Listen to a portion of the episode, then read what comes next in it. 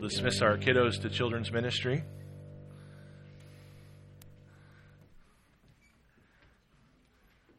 The, the, the uh, there's one special group of kids that gets to hang out with Wes and Angela today, so you're going to have a lot of fun. Sometimes, uh, sometimes they get a little loud. They're, they're the only children's ministry leaders that we can hear from up here sometimes. But it's usually Wesley. Well, if you want to open your Bibles to the book of Matthew, chapter 1, we're continuing in this series we began last week where we're examining the life of Joseph. In a very limited number of uh, verses, we see some information about Joseph that is just too good to pass up. I want to press into this. Uh, I think I gave a list last week of these, these balancing acts that Joseph uh, maintained through the help of God in his most chaotic and traumatic time. And I think last week I said that I would talk about this idea of having awareness without anxiety. And I will cover that, but I want to just maybe branch that out a little bit bigger and just talk about uh, how the intellect without intellectual pride is this overarching balancing act. How to use your mind without being used by your mind might be another way to discuss this. Uh, over Thanksgiving, I did some studying on human cognition just because I was interested in it.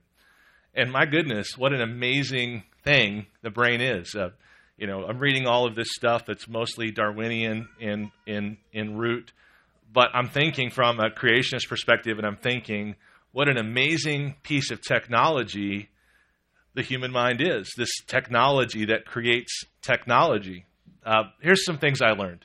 I learned about theory of mind. I didn't know about this before, but this is an essential uh, development in cognitive process where a human being begins to be aware that other people have brains and that they are thinking things that are not the same things that you're thinking. And this is when kids develop this at a young age. They begin to realize, and this is unique to human beings, other animals don't have this capacity to think that the other person is thinking and to somehow inhabit in some way or another that other person's mind to think of, but to realize that you're seeing a different reality than I am right now that you're having thoughts that I'm not having. That's not something that animals possess. Um, this idea of future modeling, especially in the right hemisphere of the brain, this capacity to build worlds, right? So, so you have this capacity to build worlds inside your head of future outcomes, of, of future conditions, and make plans in present time about future worlds considering is all the variables that will come into that. So you have this capacity to imagine, to build these hypothetical worlds in your head and sort of make choices based on what you think the future is going to look like. Again, something that only human beings have. We're unique in the sense that 20% of our metabolism goes to maintaining our brains. So 20% of all the calories you eat in a day, well, not all the calories you eat in a day, all the calories you should eat in a day, all the calories you need to eat in a day go to caloric expenditure of the brain. And, and the brain is unique in that and that when you're under stress and in particular kinds of danger or perceived danger, there is a, a priority of the brain where you actually get increased blood blood flow to the brain um, under stressful times. So your brain actually goes to work for you stronger, but not necessarily stronger during stressful times. So these are marvelous tools. Like I said, amazing technology, if you want to call it that, that God created, a technology that has created all the technology you see but it is also, because it is marvelous, because it is glorious, it is also quite in danger of being hijacked by sin. Um, indeed, the story in Genesis 3 has this component of intellectual hijacking rooted right in the middle of the fall. You know, Eve is using her mind to perceive the, the, the, sensory input she's receiving about the fruit, right? She sees that it is good, that it's good to eat, that it has the capacity to make one wise. And then the consequences of sin after she partakes of the fruit are intellectual in nature as well. They knew that they were naked, right? They begin to lie, they begin to hide. So, this marvelous thing that God created has great capacity for good or for, for harm.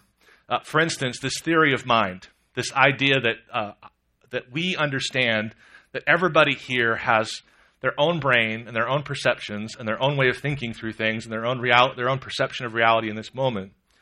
Uh, when you realize that you know that's happening, you can teach other people. Teaching requires this sort of theory of mind. Like, I need to know that you don't see things exactly like I see them, or I need to know that you don't know what I know in order to tell you what I know. Otherwise, I'm just going to assume that you know what I know. So, this whole idea of teaching, what we're doing right now, is, is an expression of this capacity called theory of mind. This idea that I know you don't know maybe what I know, and that, you, that I don't know what you know. But what happens when you're young and you develop this? This is the first sign that a child develops theory of mind, that their cognition is moving in the direction it should, is when they realize that other people can't see inside their head. They figure out that they can tell other people stories that will shape their perception of reality, and they begin to lie. Right? Lying is, is, a, is, a, is a consequence of theory of mind. Once I realize that you don't know that I ate the cookies, I can tell you a story that makes someone else liable for eating the cookies. And when you're really young, you're bad at this. So, so you introduce improbables like uh, a monster came into the house while you were in the bathroom and ate the cookies. But as you get older, you get better at this, and unfortunately, a major consequence of pride and sin hijacking this cognitive ability is that we learn how to lie. And lies become a dominant feature of how we deal with other people, even how we deal with ourselves. You know, future modeling, this capacity that we have to imagine the future and to kind of make plans for how things are going to play out. Again, a tremendous gift. But because of pride, because of sin, it, we, we, we turn this capacity for future modeling into sinful things. For instance, um, some of you will presume upon the future. Right? You'll say, I have all that I need, my barns are full, so I'll eat and drink and be merry. You'll presume, you'll boast about tomorrow. You'll presume that the choices that you've made today have assured a secure future. So sin is taking your capacity to think about the future and, and, and twisting it to make you think that you're in control. Right? Well, if you think about it, this theory of mind thing can go that direction where you're boasting about tomorrow, but it can also go in the exact opposite direction where you're worrying about tomorrow. So in that in that case, the, the mental trick is that the way that sin and pride hijack isn't to say that you've got everything in control tomorrow. It says that you have nothing in control for tomorrow and that no one has anything in control for tomorrow, and you become crippled by worry and anxiety. So in, in these deep cognitive processes that we have that God created, we also find the depth of our sin. We see that, that even at these deep, marvelous things that God has given us, we can turn them into means of lying, we can turn them into means of boasting. We can turn them into means of worrying. That's what we're going to talk about today. We're going to talk about how we use our minds to the glory of God and not be used by our minds. Human beings are such prideful creatures that we take the very best things we're given. This is just the, the most assured thing you can bet on. We take the very best things we're given and we make them gods. And there's no greater God, greater false God, that human beings worship than their own mind, their own perceptions, their own way of seeing things. Now, these days, you'll hear intellectuals say that Christianity is anti intellectual, that Christianity is a suppression of the mind. But I just want to make this clear. I won't have time to get into it too much. Christianity is not anti intellectual, but Christianity is very anti intellectual pride. And for the majority of so called intellectuals in the world, intellectual pride has been mistaken as intellectualism. They think that God is opposing their intellect. He's not opposing their intellect, He's opposing their belief that their intellect is ultimate. He's opposing intellectual pride. And in the academy and other places where the mind is kind of risen to preeminence, intellectual pride, they don't even see it as that. They see intellectual pride as intellectualism, which is not the case. Now, how does this all have to do with Joseph? Well, if you look at your text, Matthew chapter 1, verse 20, we see Joseph doing what? Let's just pause at the first phrase. But as he considered these things, as he considered these things. Now, if you weren't here last week, we're kind of playing a bit of a, a, game here, and we're imagining what Joseph went through when he did not know the end of the story. We're entering into the Joseph's Joseph's moments when he believed there could possibly be no other explanation for his wife being pregnant other than that she cheated on him. And we're thinking about how Joseph processed that information in that moment. So we don't skip ahead because we know the ending. We enter in with Joseph into this moment. And in this moment, he's considering these things. Now, the Greek root behind this word considering is the word thumos, and it just means passion, breathing hard, fierceness. And it's applying here to his cognitive processing. Uh, Joseph is putting in serious mental effort into what he sees as the worst day of his life, the worst news of his life, an insolvable problem. I mean, think about it. Joseph's probably working his theory of mind, cognitive capacities. He's probably asking, what was she thinking? Why would she do this? Um, what are other people thinking? He's probably future modeling. He's probably thinking, what comes next? How do I resolve this situation? Will I find another wife in the future? What are all the variables that I can control and, and, and turn this into something that is somewhat redeemable? And then he's also probably just got a bunch of stress hormones, and his nervous system is probably pumping really good right now. Imagine that you found out that the person you were engaged to has been cheating on you. Just imagine that for a minute. Imagine what your body is doing in that moment. What's your body doing? What's your heart rate like in that moment? How is your nervous system reacting? What are, are, are there thoughts that are just rapid cycling in your brain? Right? Of course there are. This is a trauma. Your, your, your brain has experienced a trauma. Your mind in that moment is forced to assimilate a new reality you did not see coming. Your body's on high alert. Your blood pressure's up. Everything's pumping.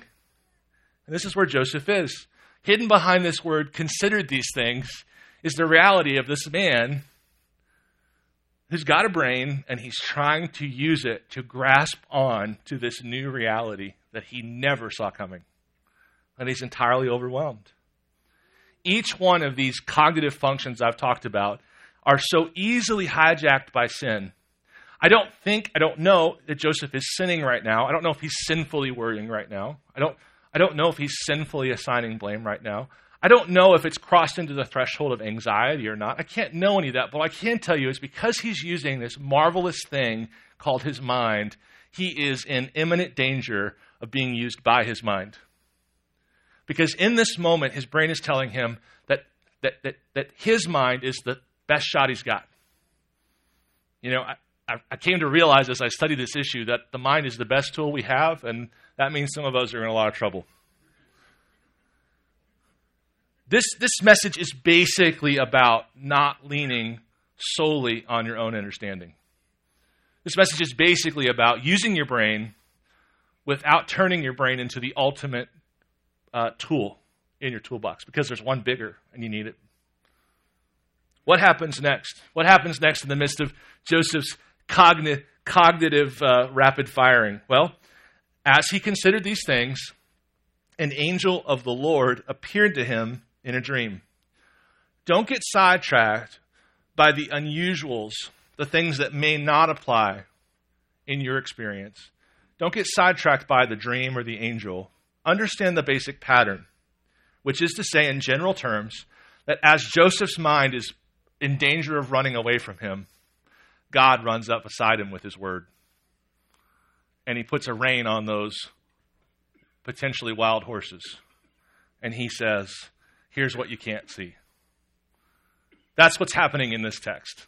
Beyond the dream, beyond the angel, what you have is a man deep in thought, struggling to uh, understand his reality, this new reality, in danger of all kinds of uh, intellectual sins, and you have God intervening with his mind. You have the mind of God stepping right up into the limitations of the mind of man.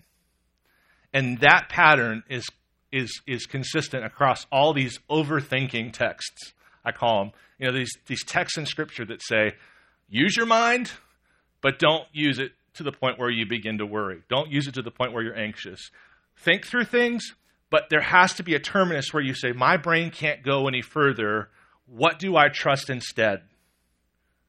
See, I have a pastor that, as a friend, I have a pastor friend that's got a pastor friend, and this guy was uh, young, and um, his church just grew, just exploded. Um, and he's suddenly this young guy, and he's managing this enormous responsibility. And there are so many open ended questions, and he's working theory of mind, and he's working future modeling, and he's seeing all of these variables enter his life that he never thought he'd ever have to deal with. And he figures out a simple way to shut all that off a bottle of bourbon every night when he gets home.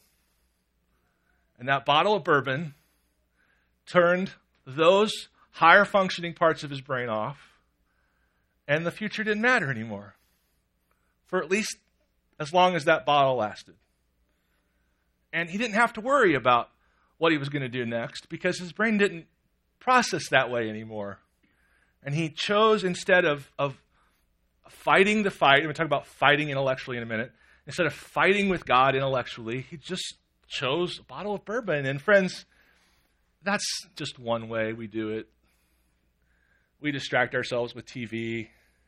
We we empty ourselves out into exercise. We, I was talking to someone the other day, of people that don't go to our church, and uh, and uh, you know he's struggling with anxiety and just thinking through all the things that he's got going on. And his wife kindly says, "You need a hobby." And I'm thinking, it's got to be some hobby. Because building doll, doll houses isn't going to fix what this guy's got. You know, we think that we're going to be able to distract ourselves from these higher functions of our brain, but that's not, that's not what God made us for. God didn't make us with these higher functions so that we could turn them off. He made them so that we could use them and meet God in them. And that's where we see Joseph.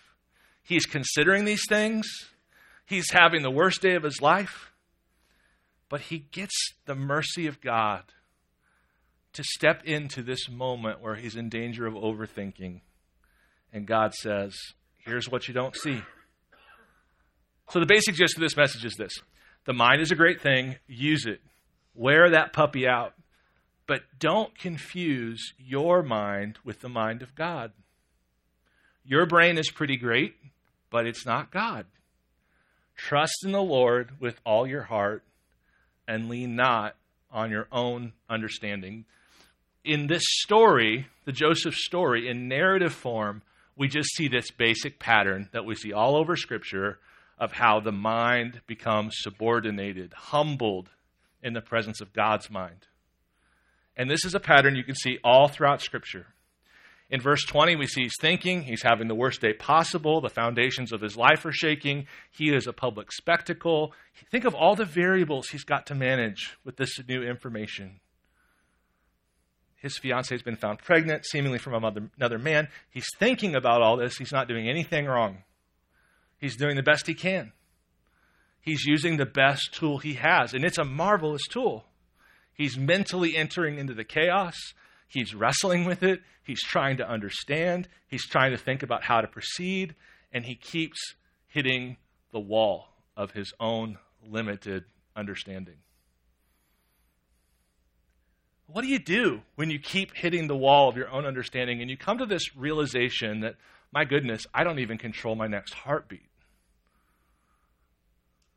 Or you realize, yeah, I've made a lot of wise choices in my life and they've set me in a place that seems secure, but that security is what, ultimately, considering all the variables outside of my control? What do you do when you slam up against the limitations of your mind? Well, you could lie to yourself. And you could say, This is the best thing I've got. Or you could say, Is there anything bigger than me? Anyone who knows more than I know.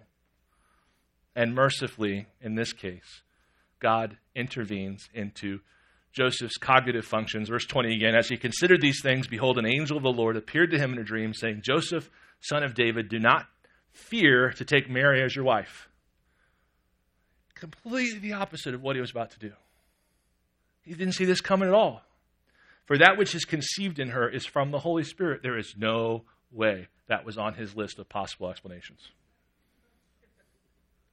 She will bear a son, and you shall call his name Jesus, for he will save his people from their sins. So through an angel, God brings his word to Joseph. He connects his mind. It's like it's like Joseph's uh, freight train full of worry, and the engine of God's word and power backs up and couples into Joseph's mind and says, I got this. Through an angel, God communicates his word to Joseph. And here's just some basic patterns of what we see in Scripture when our mind gets coupled with God's mind and we allow him to think in the things that we can't think about, which is like the future and other people and millions of other things. He comes and says, This is the way things really are. This is one of the things God's word does for you. When your brain is slamming up against the wall of its own limitations and you can't see what really is happening, God's word comes and says, This is the way things really are. Then he says, This is where the future is headed. Again, something you can't know. And then he says, and this is what you need to do about it. Well, that's basically the recipe for one more day of peace, right? One more day of peace. This is what's real. This is where we're headed, and this is what you should do. And that's what we get when we couple our brain, our limited brain, to God's. He says, This is the way things really are. Mary was not unfaithful to you. This is where the future is headed. This child is going to be the Christ, and this is what you need to do about it marry the girl. Marry her. I was thinking my imaginary conversation with Joseph and the angel. The angel says, Marry, Mary. And one day, people will say, Merry Christmas as a result of this event. And Joseph says, Is that because they're celebrating Mary? And he said, The angel says, No, it's a different Mary. He says, Oh, is that because we got married? He's like, No, it's the other Mary. So, what I want you to see is that in this story is the basic architecture of what we're supposed to do with our brains. Was that like a delayed getting it? All right, okay, okay. Uh, I want you to see that there's a basic architecture in this story that's just like, what do you do with your brain? Use it, but allow it to meet God's brain, God's mind. This uh, this, this is really just this pattern we see. There's three ways I can, I, I put it up on the, a slide for you. Three different ways to think about this. It's just all saying the same thing. Cognition unto conversation with God, worry unto the word of God, pondering unto the promises of God. And I could probably do some more alliterations if you'd like me to. But the idea is simple. We go there, we use our intellect, but we understand there is a limitation of how far we can go. And our intellect is made to lead us into an interface with the intellect of God. You know, you've ever gone through that frustrating realization that you don't have the right adapter for whatever you're trying to charge? Or that you can't get this computer to talk to this printer because you don't have the right cable? This higher function of your brain was created by God for you to communicate with God. He's giving you the capacity to see your limitations. No other animal sees them. No other animal is aware of them. He's given you this capacity. It's an interface.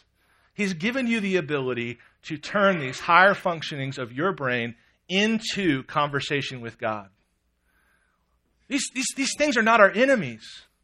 Thinking about the future, modeling the future, thinking about other people's, uh, what they're thinking. These aren't our enemies as long as we don't rely on them as our ultimate source of information and truth. Then they're our enemies. But when we say, these things are here for me to have a relationship with the God of the universe, cool things happen. So, what we do is we allow God's word to enter into our cognitive processes, and we hear God say things like this Chris, your mind right now sees chaos. Your pattern recognition is not working for you. You don't see any cause that makes any sense. But I am really in control. Do not fear says, Chris, you, you see security that you've built with a number of wise choices, but if you really thought about it, you'd realize that your next heartbeat is outside of your control. Don't boast about tomorrow. Say, Chris, you see someone else's sin, but you've got it all wrong. Either they didn't sin like you thought they did, or you've got the whole story wrong. You don't understand how difficult it was, and so on and so forth. Be merciful. It says, Chris, you're angry with the problem of evil but you're wrong in blaming me because I'm good. And so on and so forth. God interacts with these thoughts and he helps us. Now, By all means think, but don't be fooled into thinking that your thinking is the best access, the best kind of thinking you have access to. Let me say that again. By all means think, but don't be fooled into thinking that your thinking is the best thinking that's ever been thought. Your mind just has extreme limitations. Your perceptions are not ultimate. You are probably wrong at a number of levels about you're perceiving even this moment. But there is someone who sees, and there is someone who sees perfectly. And he is not hiding himself from you. He has called you to be his child. He's called you into conversation. He's called you into relationship. Now, with Joseph, we have a kind of a heroic version of this. There's nothing here that suggests that Joseph was to blame for any of this. Um, this is all sprung on him, which is nice. I, I like a good hero story, but I don't necessarily know how to relate to that moment because much of the time my mental anguish is self imposed. Much of the time I have created a problem. and I'm I've created a problem perhaps with my own mind, and I'm in a place where now I'm like, well, what do I do? And I try to solve the problem I've created with my mind with my mind. So I want to tell you about another story in the uh, in the Old Testament from a guy na- about a guy named Jacob. Jacob had an agile mind. He really did the whole future modeling and theory of mind thing really well. And he used it to scheme and extort his dumb older brother named Esau. Jacob extorted him. He lied. He tricked him. He'd taken Esau's birthright and his blessing. And naturally, Esau, the hunter, is furious and bent on revenge. So here's the deal Joseph, Jacob uses his brain wrongly. He is forced to flee his homeland. He's in the wilderness, which in the Bible is kind of the place of worry, the place of uncertainty, the place of darkness. He has the birthright, but his plan has backfired because he can't be home to enjoy it. His brother, the hunter, isn't going to let him live. So he has the birthright, but he has no homeland. He's used his brain wrongly. And now he's in the desert, suffering, thinking of all the chaos that is about to come on his head. Huge uncertainties. He'd used his mind for evil, and now all of these consequences were outside of his control. Friends, You've probably thought yourself into a hole once or twice in your life. You've probably used your mind for evil and not for good. You've probably trained your mind to go to dark places once or twice.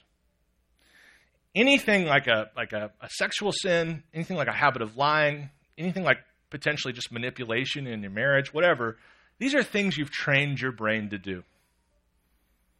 These are holes you've dug with your own sinful use of this marvelous tool that God has given you. So now let's join Jacob in the wilderness. He is in the chaos that he created with his own sinful use of his mind. And he falls asleep, just like Joseph did. And God appears to him in a dream, just like Joseph. But in this dream, he sees a ladder descending from heaven. This is a guilty man. This is a, a worried man. This is a man who deserves some harsh consequences. And he falls asleep, and God shows him a ladder descending from heaven. That's the connection between heaven and earth, right? It's the, it's the connection of the God who sees is present with you. The God who can control the future is present in your current moment the known and the unknown, the finite and the infinite. Jacob sees this. He sees that God is working his heavenly power to help even him. And in this dream, God speaks to him, saying, I am the Lord, the God of Abraham, your father, and the God of Isaac. And he says, Behold, I am with you and will keep you wherever you go, and will bring you back to this land. For I will not leave you until I have done what I promised you. Right? We see the brain spinning its wheels, can't get traction. His, his, his, his capacity for, for mental uh, cleverness is fully limited out. And God comes to him in this place of anxiety and says, This is the way things really are. This is what you can't see, and this is what you need to do today. This is what comes next. Now, the story's not over. A number of chapters later, a number of years later, Jacob, it's time for Jacob to go home. And in going home, it's time for him to meet, you know who. He knows he can't get around this. His mind has spun all these terrible things, and he feels like now I have to go home and face the consequences, and Esau's going to kill me. He's again alone in the wilderness at night. More anxiety, more uncertainty, and this time he wrestles with God. And he's blessed by God at, at the end of this wrestling, and he's given the name Israel. What does the name Israel mean? It means contends with God, wrestles with God, but it also means rules with God. And that's all we're trying to get to, right? What we're trying to say, what we're trying to see happen in our lives, is that our, brain, our brains stop wrestling with themselves and they start wrestling with God. And if we'll allow our cognitive functions to couple up with the mind of God, if we'll subordinate our brains to the, to the, to the Bible, we'll wrestle, we'll struggle, we'll get our mind in a kind of wrestling match with the God of the universe. And that's exactly where we want to be. That's the place of blessing. This name Israel isn't just wrestle with God, it's rule with God. And friends, that's, that's how we actually become who God's called us to be, is we don't leave our thinking, we don't make our thinking and our minds and our perceptions the ultimate arbiter of reality. We wrestle with God's perceptions. We wrestle with God's word. And not only do we struggle with Him mentally, but we reign with Him because it finally clicks one day. This is the way things are. This is how the future's going. This is what you need to do. And we reign with him. Suddenly, our minds and his mind are not as, as uh, enmity filled as they once were. And suddenly, this struggle with God pays off. So, use your mind to talk to God. Use your mind to talk to God. Use your mind to listen to God. Use your mind to talk to God. Use your mind to contend with God. Philippians 4 6. Do not be anxious with anything, about anything, but in everything, by prayer and supplication, with thanksgiving, let your requests be made known to God. You know, uh, I grew up wrestling every day, my dad and my brother, my little brother. And oh, it was just so much fun. And he was way stronger than me. And I was, he way outweighed me. He had 100 pounds on me at least and we would wrestle just about every time I saw him. Now, I didn't see him every day necessarily, but every time we were together, we would wrestle. And he would not show me any, well, he probably did show me mercy, but I didn't think he did. Well, those years went by. I went to high school, and uh, I got in trouble for talking about this one time before, but I got in a fight, a real playground fight, freshman year of high school. And uh, I wrestled the guy. Did, just instinctively, I wrestled the guy, and I won. I won the fight. And uh, the wrestling coach, who used to be an NFL lineman, he saw me. He broke up the fight, and he told me, "Come wrestle for me." So I did. I, I joined the wrestling team, and I was pretty good. I was way better than anybody else my age, way better. And uh, and and I didn't really understand why I was better. And then I realized all these years I'd been wrestling with my father, who had 100 pounds on me, and who was smarter than me, and had better motor functions than I did. And now I was wrestling people that were my age and my weight. And I was pretty good.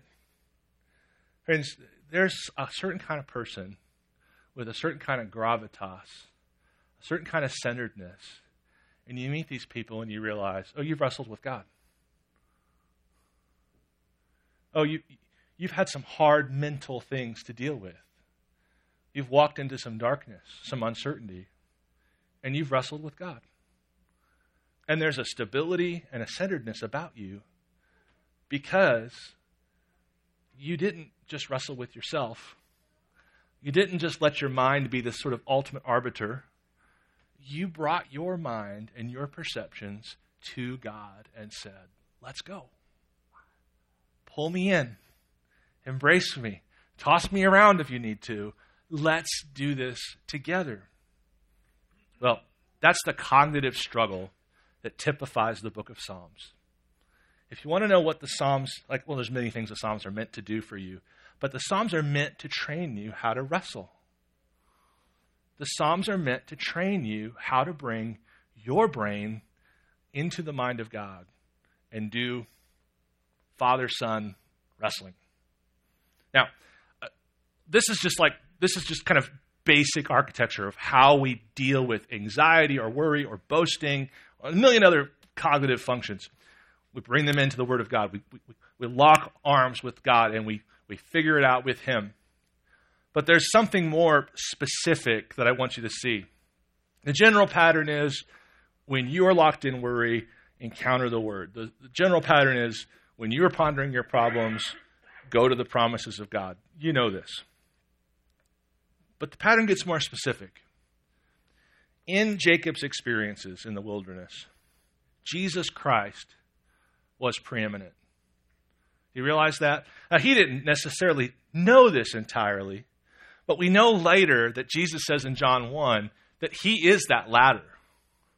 He is the ladder that connects heaven and earth. He is the uh, visible evidence of God's concern for this place. And He is the solution to the particular problems in your life. Uh, later on, He wrestles with God. This is what theologians refer to as a pre incarnate theophany. You should put that word in your refrigerator, teach it to your kids, impress the relatives in Christmas. Yes, Jesus came, but there were pre incarnate theophanies where Jesus came before he came. There are moments where Jesus appears in the Old Testament. Those are called pre incarnate theophanies. And that's who, that's who Jacob was wrestling with. He's wrestling with Christ. Boy, we could do with some Jesus wrestling. We could, we could really do with some, I'm going to bring my mental turmoil to you. And let's just roll. Let's just sort this out. Joseph's mental turmoil Jacob's mental turmoil. It's, it's more than just a generic trust God, it's a go to Christ. Go to the perfect mind. And, by the way, the perfectly sympathetic mind. I want to talk to you, just, just throw this in there. You know, the Bible says all our promises are yes. All God's promises are yes in Jesus. Uh, but, but I want to I want to show you that that's exactly where Joseph winds up, right? Verse 20 again. He considered these things. Behold, an angel of the Lord appeared to him in a dream, saying, Joseph, son of David, do not fear to take Mary as your wife, for that which is conceived in her is from the Holy Spirit. She will bear a son, and you will call his name Jesus, for he will save his people from their sins. Now, never in a million years would Joseph think that the answer to his problem was Jesus. Okay, take that sentence and replace Joseph's name with your name because that's the way it is. Like, never in a million years would you think that the answer to your problem is Jesus. It's always the answer, it always winds up being the answer. And it, it may not make sense to you. It may be completely out of left field. You would never have any expectation that Jesus would be the answer to this particular problem. But that's the deal, man. That's the deal. Jesus is the answer to your problems. Now, it says that he will save his people from their sins. How will he save these people from their sins? Well, one of the things that Jesus does is he offers righteousness for sin. Right? He, he offers righteousness, he takes sin. He offers righteousness, he receives sin on himself. So, what we want to see Jesus do is we want to see Jesus engaging in intellectual humility and understand how that righteousness is given to us. Just real quickly, I want to talk about two ways that Jesus engages in mental humility. And one of those ways is really speculative, and I just want you to know that from to begin with. But I want you to understand that Jesus' mind was never hijacked by pride, and Jesus never treated his mind as ultimate. All right, I want you to see that. And the first one is just some speculation, but I want you to hear a little bit more about Joseph. So, in my study of Joseph, all evidence points to the idea that Joseph died sometime before Jesus' public ministry. He's only mentioned in the biblical story of Jesus' childhood when Jesus was about 12 years old, is never mentioned again. Luke contains a prophecy around Jesus' Jesus' birth that predicts that only Mary would experience the crucifixion, not Joseph. So it seems likely that Joseph died sometime between Jesus' 12th birthday and, well, his, his 13th birthday and his 30th year. Okay, so I want you to think about that for a minute. That means that Jesus would have experienced losing his earthly father at a young age.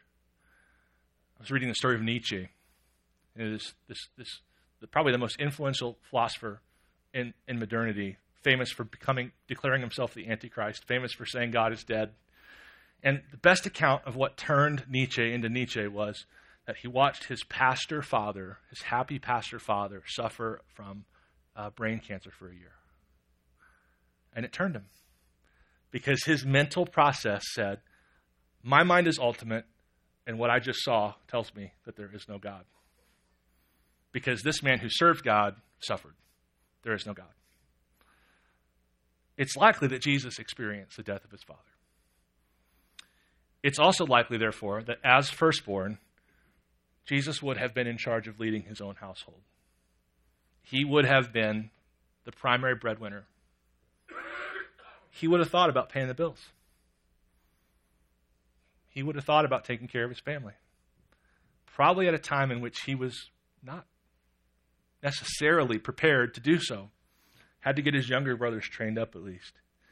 This means, if he did experience his father's death, this means if he was the primary breadwinner, that there came a point where he had to decide to leave home as the primary breadwinner and leave his family under the care of his younger brothers.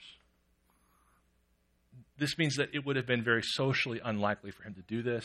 It would have been this, this moment, we don't see, but we can imagine this moment and many moments where Jesus would have had to kind of balance what he could do with what God was calling him to do. Think of all the miracles Jesus didn't perform, all the people Jesus didn't heal, all the sermons Jesus didn't preach. This is a man who had to use his mind well, and we see him using his mind well, but we also see him having this mental humility that said, I see this, but I trust ultimately in what the Father sees. Now, that's, that's a lot of speculation, but let me give you one that's not speculation at all. He's in the garden. His nervous system is on high alert.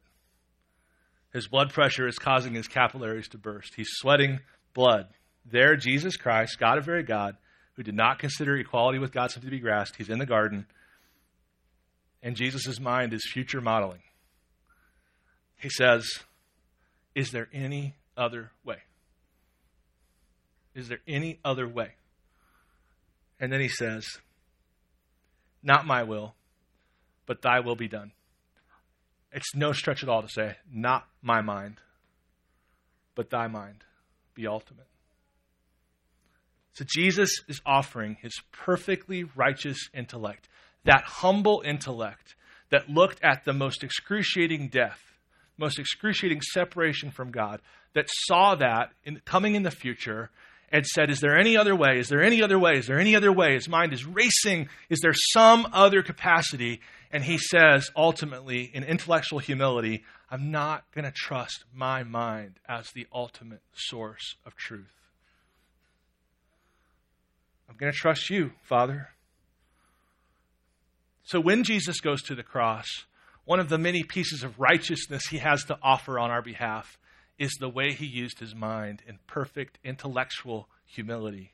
Perfect intellect, perfect intellectual humility. And my goodness, my goodness, how the world would be a different place if our intellectuals were humble.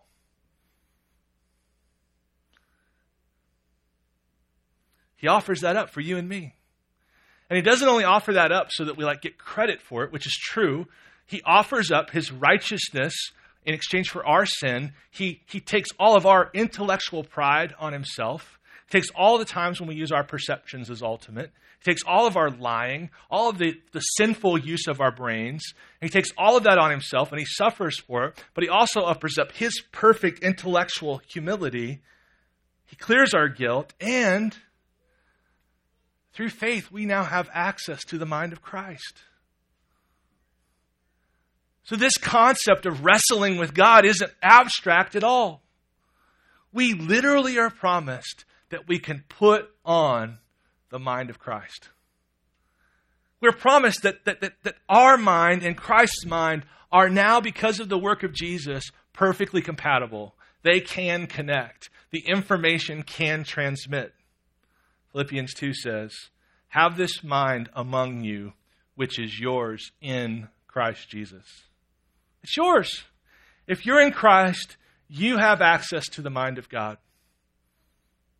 1 Peter 3 8 says, Finally, all of you have unity of mind, sympathy, brotherly love, a tender heart, and a humble mind. Humble mind. A mind that says, I'm pretty good, but I'm not God. Not a false humility that says, "Well, I don't, I can't think my way out of a paper bag." No, a, a, a, a true humility that says, "I got a pretty cool thing up here. I could do a lot of cool things with it, but it has its limits, and those limits are meant to lead me to the mind of God." Now, what happens when we begin to put on the mind of Christ? What happens when, as as Romans 12 says, we begin to have our minds renewed? Well, you know, this future modeling thing We've, we've, we, in the past, we've used it to boast about tomorrow, or we've used it to worry about tomorrow, but now we can use it to hope. hope does not disappoint. When we train our minds into the mind of Christ, we can actually begin to hope.